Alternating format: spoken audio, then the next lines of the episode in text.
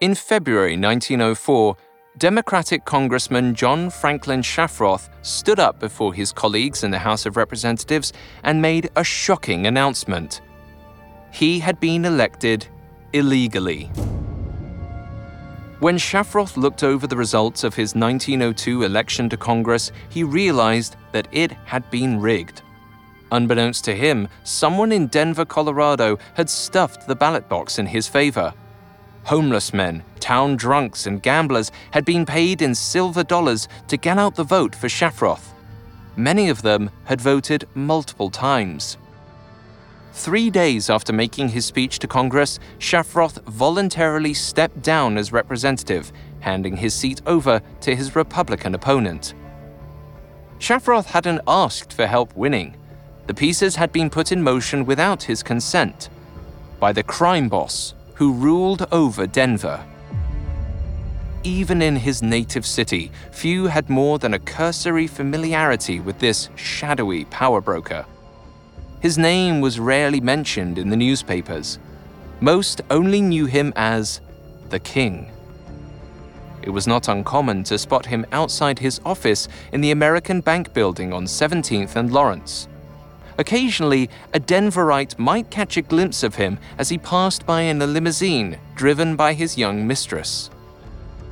But for those in the know, there was no doubt as to who ran Denver King Lou Blonger, boss of the Million Dollar Bunco Ring.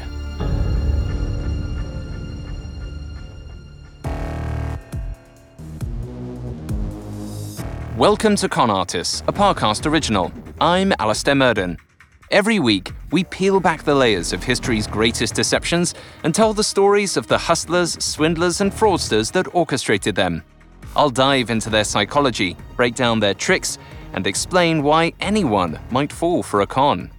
You can find all episodes of Con Artists and all other Parcast originals for free on Spotify or wherever you listen to podcasts.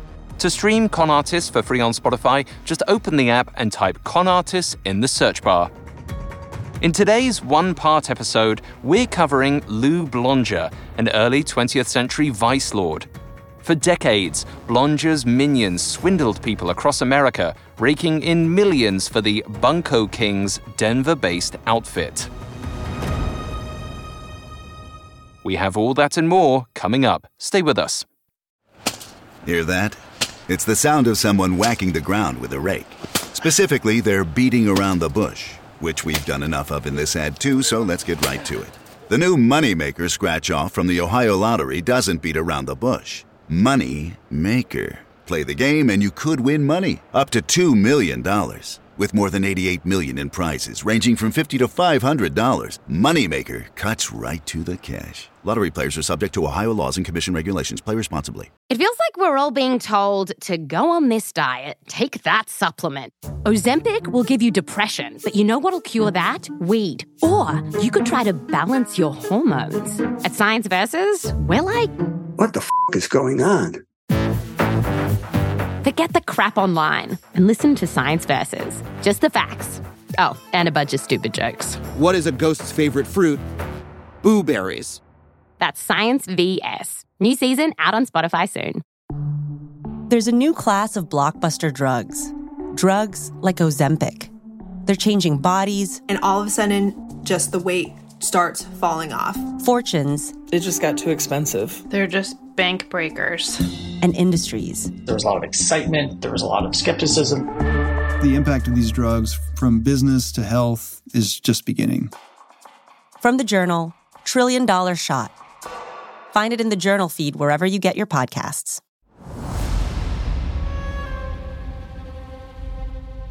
Between 1890 and 1920, Lou Blonger grew to be the most powerful man in Denver, the head of an empire of confidence tricksters which reportedly numbered in the hundreds and had tendrils throughout the United States. At his height, Blonger made millions a year by swindling victims from Denver to Florida. Much of the police force and even Denver's mayor was in his pocket.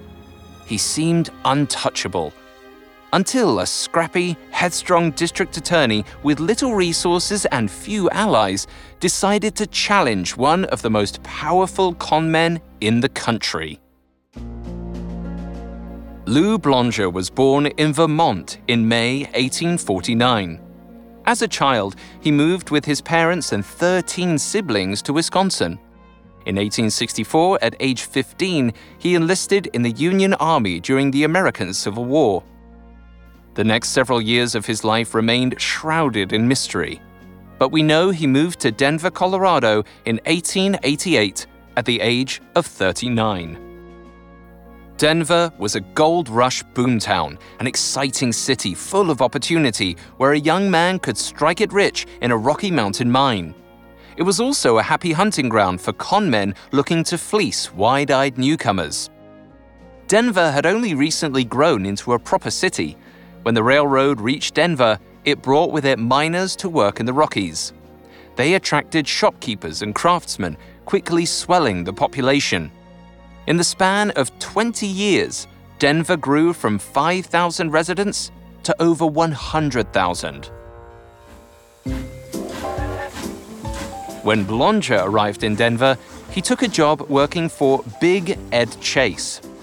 Chase ran the Palace Theater, which was both a vaudeville outlet and a gambling hall with a capacity for 200 patrons. Back in the 1860s, Chase served on the Denver City Council, during his tenure, he'd made fines for gambling virtually non existent. Now that he was the city's vice lord, it was an open secret that the police were on his payroll. Denver's mayor also received a 20% cut of Chase's gambling profits. To further protect his gambling organization, Chase tampered with local elections, ensuring his allies won local posts. That's how Lou Blonger got his start working as a vote fixer for Big Ed Chase. He was in charge of shepherding barflies and homeless men toward polling places on election day so they could vote for Chase's political allies. Eventually, Blonger decided to take a page out of Chase's book and started his own gambling operation. Along with his brother Sam, Lou Blonger opened a saloon where they ran crooked games of faro and kicked up a percentage to Chase.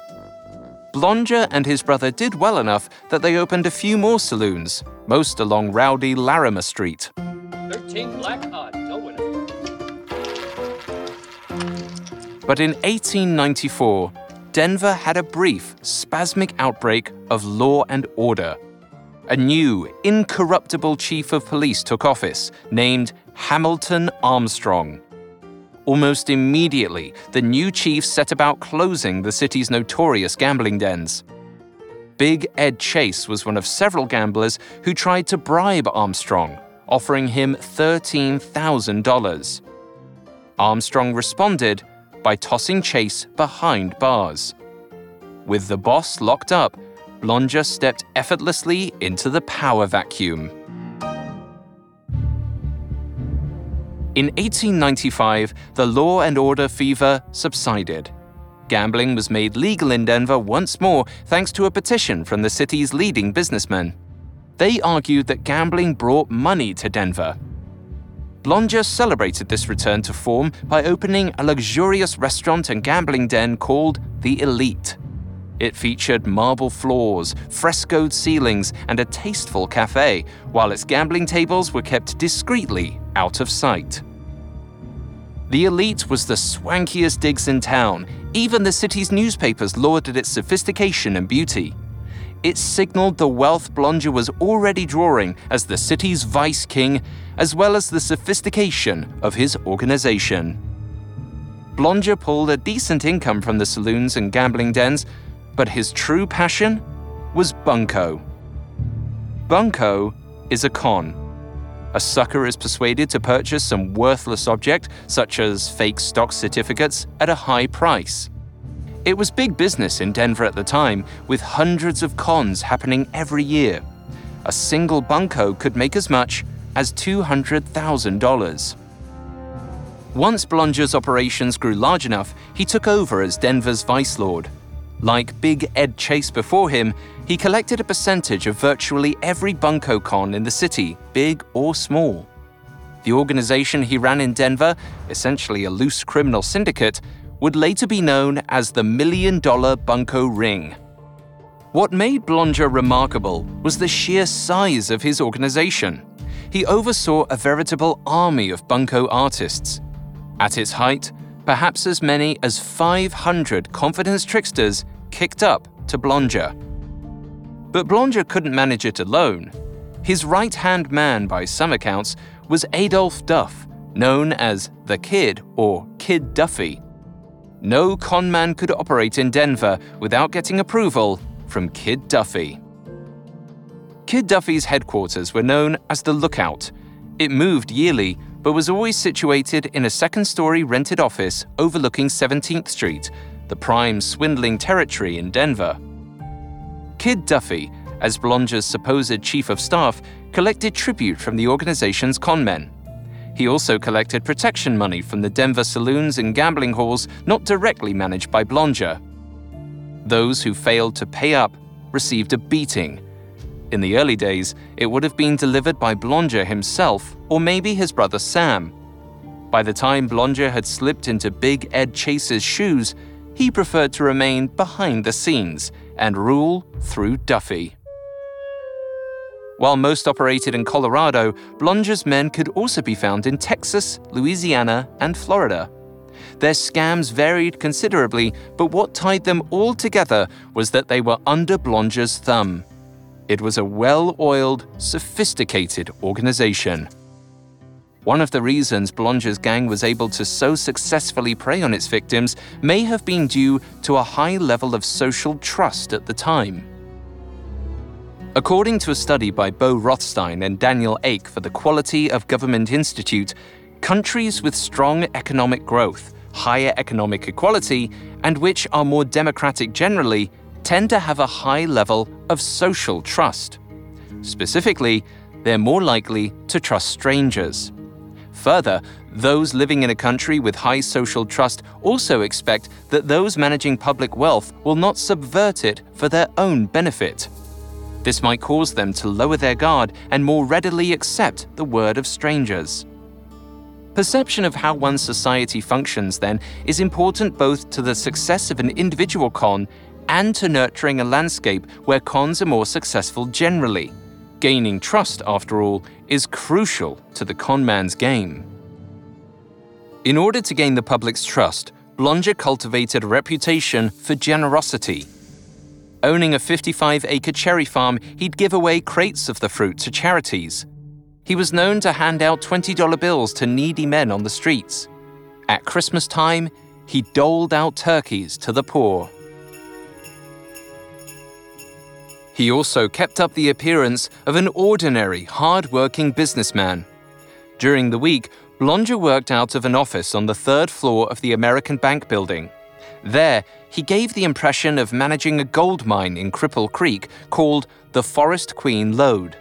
He had purchased the mine with his brother, Sam Blonger, in 1892. By 1911, the mine was said to produce nearly 800 tons of ore a month. In truth, profits from the mine were relatively insignificant for Lou Blonger. The Forest Queen Lode served as a convenient front for his actual income. Blonger was careful to present himself as an honest, upright businessman. But behind the sophisticated veneer, Blonger was a ruthless crime lord, more than willing to use violence to maintain his grip on Denver. Coming up, we'll detail how Blonger controlled Denver and meet the district attorney who dared to stand up to him. Before we get back to the show, I have a quick podcast recommendation I think you'll really enjoy. It's an all new Spotify original from Parcast, and it's called Incredible Feats. Every weekday, comedian Dan Cummins, who you might recognize from the hit podcast Time Suck, explores a true account of physical strength, mental focus, or bizarre behavior. He goes behind the scenes into the achievements of world record holders like Ashrita Furman, who's broken records on every continent, and athletes like Wim Hof, whose training methods allow him to withstand extreme temperatures for hours at a time, and even people like Juliana Koepcke, who was forced to survive alone in a rainforest when she was just 17 years old. Incredible Feats is offbeat entertainment that's sometimes weird, sometimes wonderful, and always surprising. New episodes air Monday through Friday. Search Incredible Feats and follow free on Spotify or wherever you get your podcasts. Now, back to the story. After arriving in Denver in 1888, Lou Blonger got his start working for local kingpin Big Ed Chase. After Chase's imprisonment, Blonger took over the city and steadily built up a vast, crooked empire. Hundreds of innocent people were cheated by him, directly or indirectly. One young man, Harry Waldorf, was reportedly beaten by a Blonger hood, robbed of $400, and forced to sign checks for money he didn't have. He was so concerned about blackening his family's name when word got out that he died by suicide. A con is not merely parting a fool from his money, it is a dangerous, destructive social ill. And in the case of Blonger's outfit, many victims were reluctant to speak up because their sense of shame at being deceived was too great. With his victims shamed into silence, there were few willing to stand up to Blonger even after he followed in the footsteps of Big Ed Chase and tried his hand at political fixing. Stories suggest that during one election, a single Blonger associate voted for four men at least 14 times apiece. Police officers were also recruited to drive voters to the polls. It was a cozy arrangement. Blonger would turn out the vote for his candidate, who, once in office, would reciprocate by protecting Blonger's rackets. Though, even if Blonger didn't have a personal relationship with the politician, he still tried to fix elections for men he thought would be lenient on crime. For instance, in 1902, 53 year old Blonger handed out silver dollars to the drunks and gamblers of his establishments in order to get John Shafroth elected to the House of Representatives. Two years later, Shafroth examined the ballots from his election, realized the fix, and did the unthinkable. He got up in front of Congress, announced that he had been elected illegally, and said that his opponent was entitled to his seat. The incident exposed Blonger as a political fixer. Eight witnesses had seen him personally handing out silver dollars in exchange for votes. In response, Blonger announced that he was moving to Cuba. He never actually went, however, or at least not for long. It seems his announcement was a ruse, a way to take some heat off himself and his political allies. He stayed in Denver and quietly set about elevating the Denver Bunko con game to heights of sophistication rarely seen before.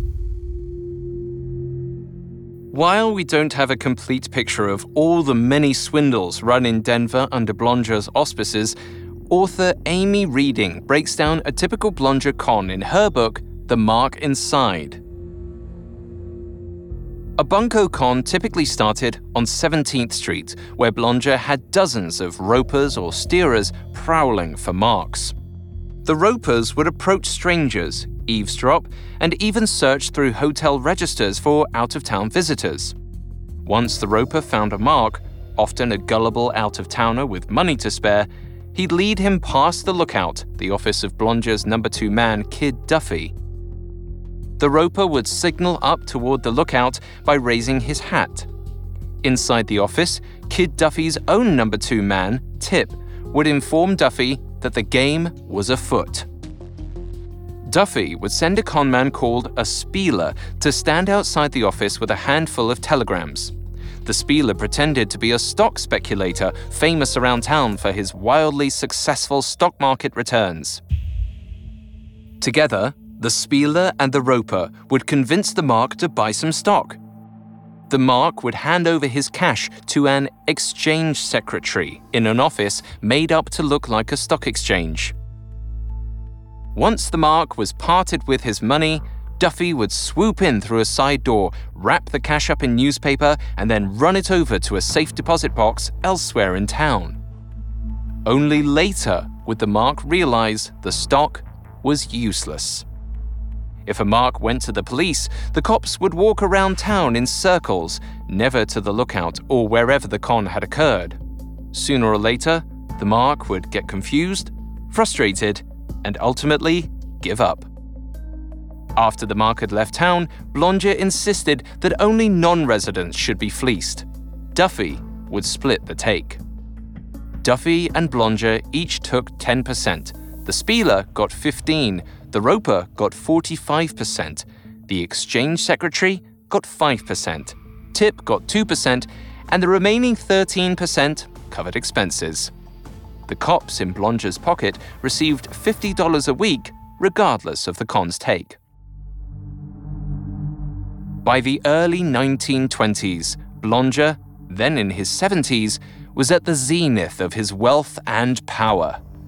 Between 1919 and 1922, it was estimated that the Denver mob under Blonger swindled between one and three million dollars a year, or roughly between 15 and 45 million dollars in today's currency. A fraction of that wealth was used to pay off Denver Police Department detectives, the district attorney, and staffers in the Denver office of the Department of Justice. The co owner of the Denver Post was also a close friend, which goes some way in explaining why Blonger's name rarely appeared in the newspaper. According to author Amy Reading, Blonger had created a black hole in the center of the city into which truth slid and vanished. For years, no one had dared challenge Blonger. The man who finally had the audacity and courage to take on Denver's Bunko King was an upright lawyer named Philip Van Cise. Van Cise spent his first five years as a lawyer working for his father's firm in Denver. During the Great War, he'd served as an intelligence officer in France.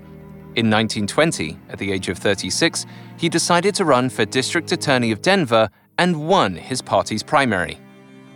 Shortly after Van Cise clinched the nomination, the head of Denver's largest private detective agency showed up in his office and asked if Van Cise would like to meet a man who could control 1,500 votes in the upcoming election. Van Cise initially turned the flatfoot away, but after some convincing from colleagues, Van Cise changed his mind and agreed to meet the mysterious power broker. Van Cise entered the detective's office and found Lou Blonger waiting for him.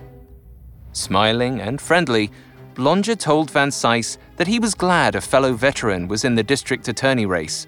He said that old soldiers like him were proud of young soldiers like Van Cise because he was the only soldier in the race, Blonger wanted to offer him $25,000 in campaign contributions.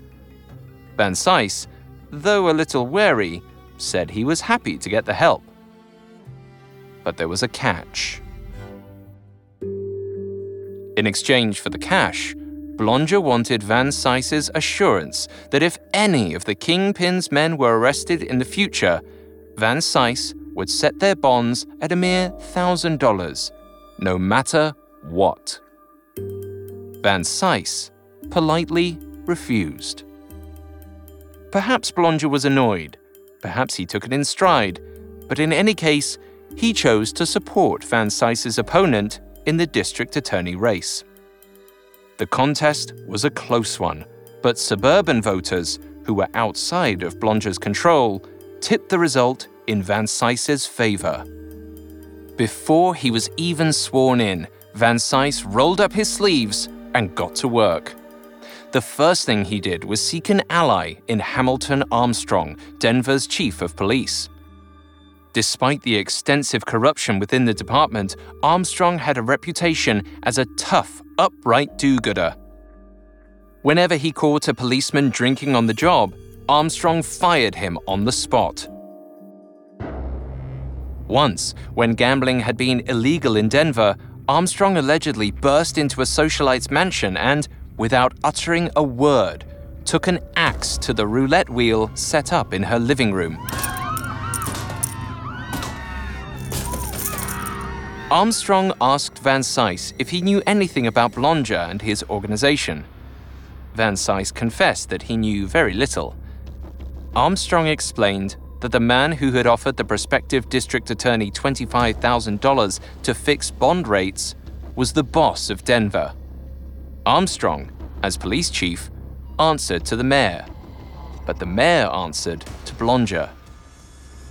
Still, Armstrong offered to work with Van Cise, telling him, If you are on the level, I will get you the dope and you do the work, and we will smash the whole damn bunch of them.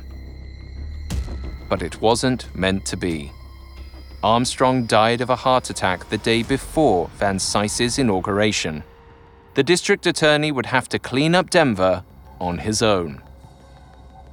The day Van Cise took office, 50 of the city's best con artists left town. They had decided to lay low to see just how serious the new DA would be. One bunco artist optimistically told the Denver Times that they all hoped to be back in business in a couple months. Van Cise, however, was determined to drive the scourge out of Denver. He now understood that in order to accomplish that, he had to take down Blonger and the million dollar bunco ring. Coming up, we'll explore how Van Cise built the case against Lou Blonger. Now, back to the story. By the early 1920s, Lou Blonger and his bunco organization ruled Denver, swindling millions a year out of unsuspecting marks. Newly elected District Attorney Philip Van Cise was the first to seriously challenge Blonger's hold on power. To lull Blonger's organization into a false sense of security, Van Cise publicly pretended to be a naive lawyer in over his head. Secretly, however, he was building a trap to catch Blonger and his men. He made a list of all of Blonger's victims and wrote to all that he could find, asking them to testify in the future. He reached out to members of the Secret Service and the U.S. Postal Inspection Service, asking for an education in the ways of the conman. He sought out men who were not on Blonger's payroll and those he could trust. He created an index of over 600 conmen. He hired three private detectives to go undercover as conmen in Blonger's organization. He even routinely rummaged through Blonger's office wastebasket, searching for evidence. One of Van Cise's biggest coups, however, was that he managed to install a dictaphone recording device in the chandelier of Blonger's office in the American Bank building. As the bug needed regular maintenance, Van Cise asked an executive at General Electric if he knew an electrician who could be counted on. The GE exec decided to do it himself. For a full year, he would routinely sneak into the attic of the American Bank building to keep the bug operational. Building a case strong enough to take down a crime boss like Blonger doesn't come cheap. Since Van Cise couldn't ask City Hall to fund his case without showing his hand to Blonger, the district attorney had to raise the money himself. He drew up a vetted list of 31 wealthy philanthropists in the Denver area and pleaded his case before them. Van Cise laid out how Blonger had a stranglehold on the city and how the Bunko King's victims were the same people who could put a stop to him. All 31 philanthropists agreed to donate. While building his case against Blonger, Van Cise became a capable conman in his own right. He routinely duped Blonger into thinking the district attorney was harmless. For example, to cover up the money he took from the philanthropists, Van Cise pretended that the cash was raised by churchgoers to finance raids on the city's brothels. At other times, Van Cise would raid one of Blonger's joints and nab some con artists. Van Cise would pretend that he thought the artists were respectable citizens and let them go. Afterwards, Van Cise would listen on the wiretap as Blonger laughed at what a fool the district attorney was. unaware that Van Cise was playing him for the long con. While Blonger's dismissal of Van Cise as a threat may seem like arrogance, according to a 2008 paper by Ryan West published in Communications of the ACM, people tend to believe they are less vulnerable to risks than others. Most people believe they are better than average drivers and that they will live beyond average life expectancy. No doubt Blonger thought himself smarter than other Denverites. After all, wasn't he basically running the town? Of course, he likely failed to realize that an inherent, overblown confidence in one's own intelligence was also what made conning people so easy. One of Van Cise's most successful ruses was to announce that he was taking a vacation to the mountains for a month. In truth, he hid out in a resort 60 miles out of town, in constant communication with his team back in Denver. Thinking he was safe with Van Cise hiking and sipping hot toddies, Blonger let his guard down and met with police captains, the deputy sheriff, and the mayor in his bugged office. Meanwhile, his men were openly dividing the spoils of their schemes in broad daylight. Once he felt confident he had enough evidence to convict Blonger, Van Cise drew up plans to arrest Blonger, Kid Duffy, and as many members of his organization in one fell swoop. He explained the plan to the governor of Colorado, who gave him 15 Colorado Rangers to help in the bust. In August of 1922, Van Cise's team swept through Denver. 73 year old Blonger was arrested in his American bank building office. Kid Duffy was picked up on his way to the lookout. The lookout itself was raided, picking up Tip, two spielers, a roper, and a bookmaker, as well as hundreds of thousands in cash and plenty of incriminating evidence. Van Cise's men burst into apartments and hotel rooms all across town. They also plucked many con artists right off the street. Many suspects picked up that day carried train tickets to Omaha, Chicago, etc. But such was the swiftness of Van Cise's attack that few had been able to escape in time.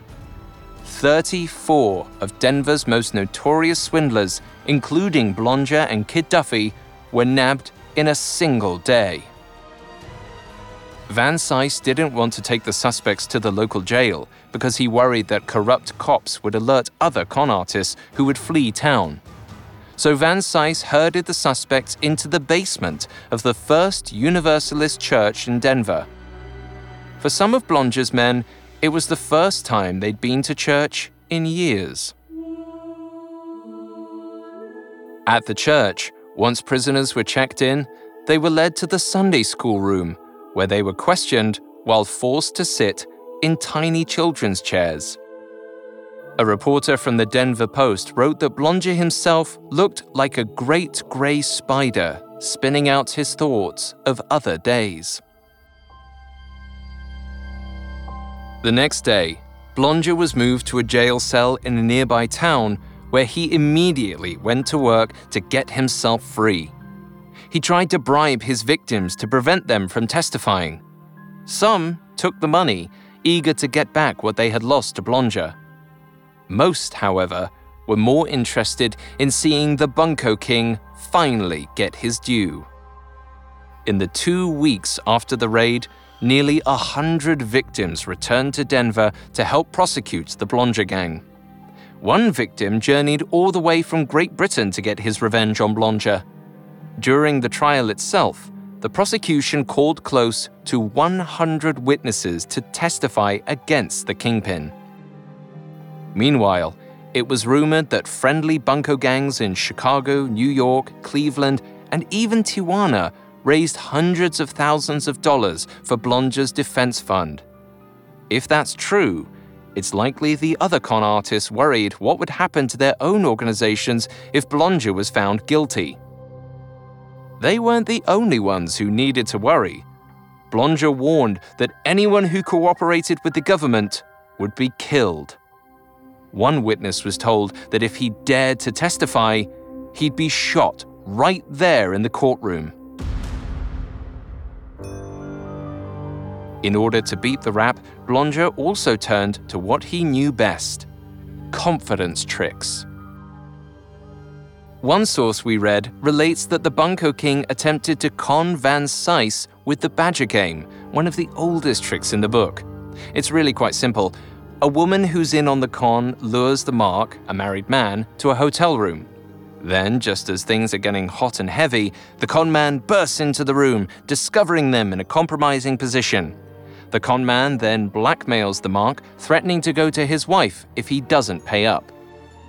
Blonger is said to have tried the Badger game on Van Cise, but the DA didn't bite.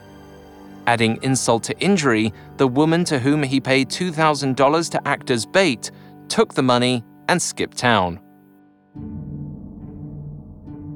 Despite Blonger's efforts, he couldn't prevent the inevitable. 20 defendants, including Blonger and his number two man, Kid Duffy, were put on trial on February 5, 1923. It was a particularly heated affair. The opposing legal teams were seen to quarrel both in and out of the courtroom. In at least one instance, a fistfight broke out between lawyers involved in the case. Even the wives and girlfriends of the defendants were said to come to the courtroom armed with pistols under their fancy fur coats. The trial did not go well for the Blonger gang. They really didn't have a leg to stand on. Their tactics mostly relied on assassinating the characters of the witnesses and introducing pointless motions in order to waste time and money. At one point, when the judge chastised the defense counsel for their behavior, the spectators in the courtroom cheered, applauded, and stamped their feet in approval. On March 23, 1923, the trial came to a close. The defense never called a single witness. A guilty verdict seemed assured. Rumor even had it that the county jail had just added 20 beds to its cells, the same number of defendants in the Bunco trial. But Blonger still had a card to play. Blonger attempted to bribe four of the jurors. One, Herman Oakley, was allegedly offered $500, more money than he'd ever seen in his life. But rather than take the money, Oakley is said to have turned the bribe over to the judge and told the prosecution where it had come from. In the jury room, nine of the jurors were in favor of conviction. Only the three bribed jurors held out for acquittal. Oakley reportedly told his fellow jurors that Blonger had attempted to bribe him and called out the other three who had taken the bribe. The clean jurors refused to announce that they were hung and, together, turned the dirty ones toward the guilty verdict. After 102 hours of deliberation, all 20 defendants were found guilty. Philip Van Cise couldn't have asked for a greater triumph. Denver would never again suffer a crime lord like Lou Blonger. As the verdict was announced, Blonger appeared weak and ashen. At 73 years of age, he was already suffering from asthma, heart problems, and swollen limbs. The trial and conviction seemed to drain him of what little health he had left. On June 1st, the judge sentenced Blonger and his principal lieutenants to 7 to 10 years. Most of the others received 3 to 10 years. One was declared insane and avoided sentencing. On October 18, 1923, Lou Blonger was sent to Colorado State Penitentiary. Six months later, he was dead. So ended the reign of the Bunco King. Denver, indeed the whole country, would never see his like again. Few swindlers could ever hope to reach such dizzying heights as the boss of the Mile High City.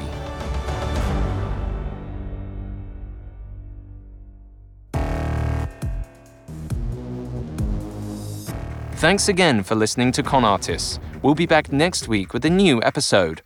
For more information on Lou Blonger, amongst the many sources we used, we found The Mark Inside by Amy Reading extremely helpful to our research. You can find all episodes of Con Artists and all other Parcast originals for free on Spotify. Not only does Spotify already have all of your favorite music, but now Spotify is making it easy for you to enjoy all of your favorite Parcast originals like Con Artists for free from your phone, desktop, or smart speaker. To stream Con Artists on Spotify, just open the app and type Con Artists in the search bar. I'll see you next time. Con Artists was created by Max Cutler and is a Parcast Studios original. It is executive produced by Max Cutler, sound designed by Trent Williamson, with production assistance by Ron Shapiro, Carly Madden, and Erin Larson. This episode of Con Artists was written by Devin Hughes, with writing assistance by Abigail Cannon. I'm Alastair Murden.